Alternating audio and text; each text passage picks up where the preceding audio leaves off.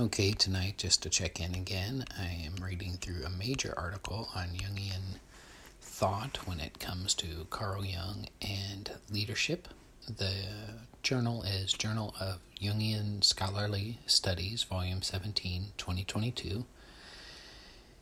And it's a leadership framework derived from the ideas of C.G. Jung by John G. Corlett. The first night I read the introduction, um, the second night, I read uh, quite a lengthy literature review with three major points. And then last night, I read the first point of the part that builds on the leadership review. It's Jung points to a leadership framework.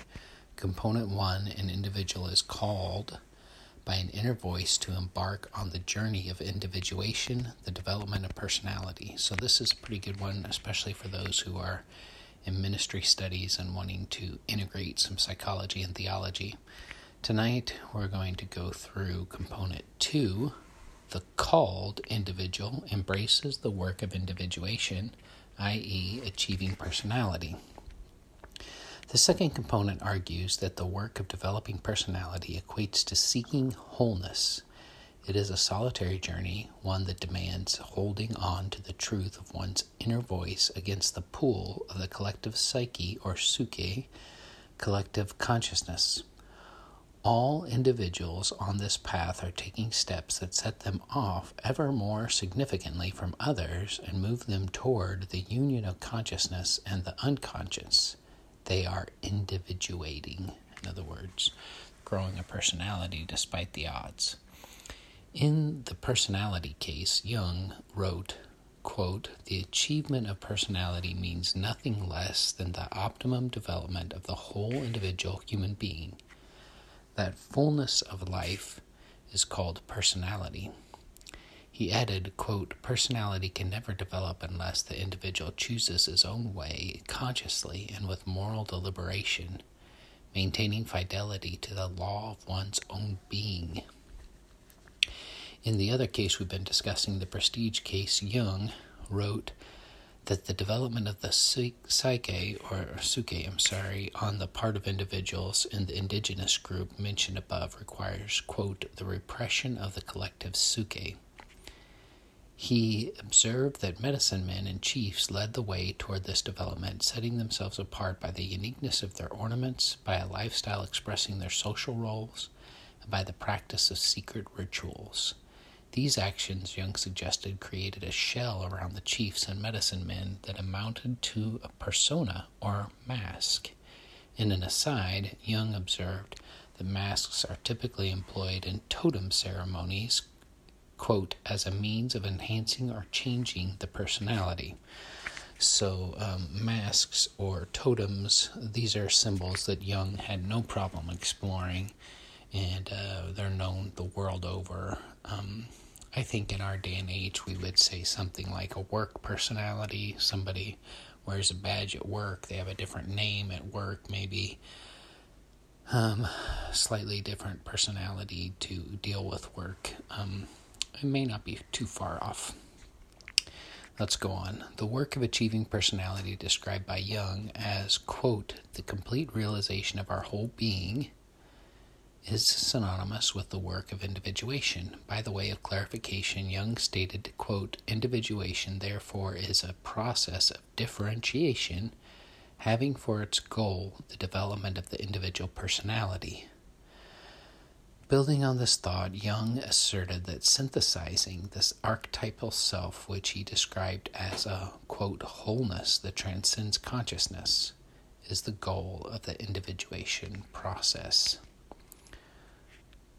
um, further cementing the link between achieving personality and engaging in the work of individuation, Jung noted that, quote, the symbols of wholeness frequently occur at the beginning of the individuation process.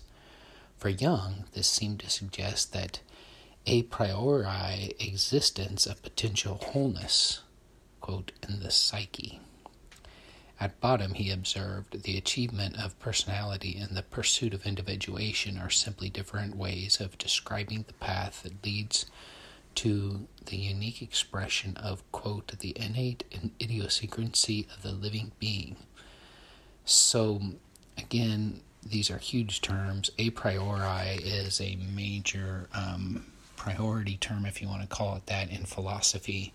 Um, basically, something that a lot of things might boil down to. Um, so, uh, wholeness, the achievement of wholeness, or the potential achievement of wholeness, is a major element in what Jung is talking about when he's saying embracing individuation. According to Jacobi, the journey of individuation of personality development is a spontaneous natural dynamic within the psyche of every person, which, unless derailed by some psychic disturbance, amounts to, quote, a process of maturation or unfolding, which is the psychic parallel to the physical process of growth and aging.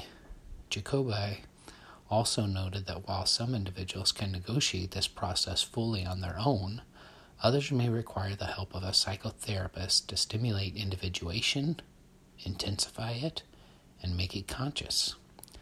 Jung observed that the development of personality, quote, is at once a charisma and a curse.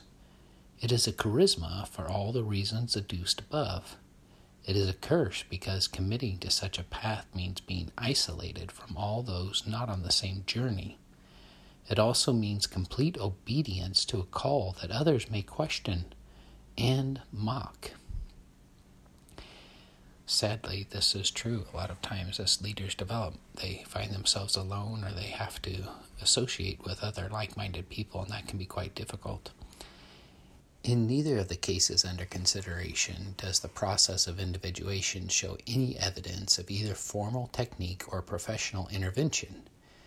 In the personality case, the reader can find hints of what education might be able to contribute to the individuation of students, or the teachers themselves on the path to achieving personality.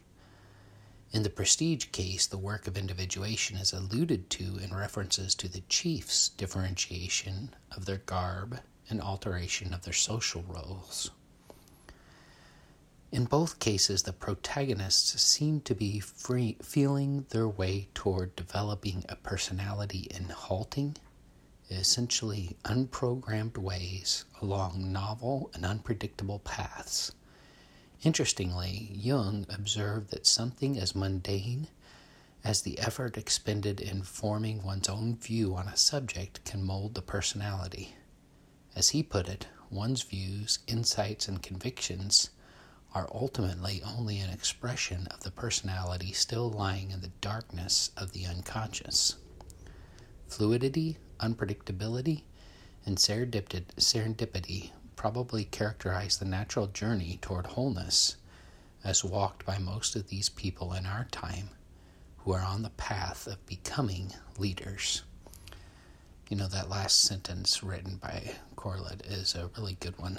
Um, not just because there's three really great rhyming words, but because it just kind of brings us back to our day that um, this is not some sort of method that you just kind of pick up in a business study class, possibly.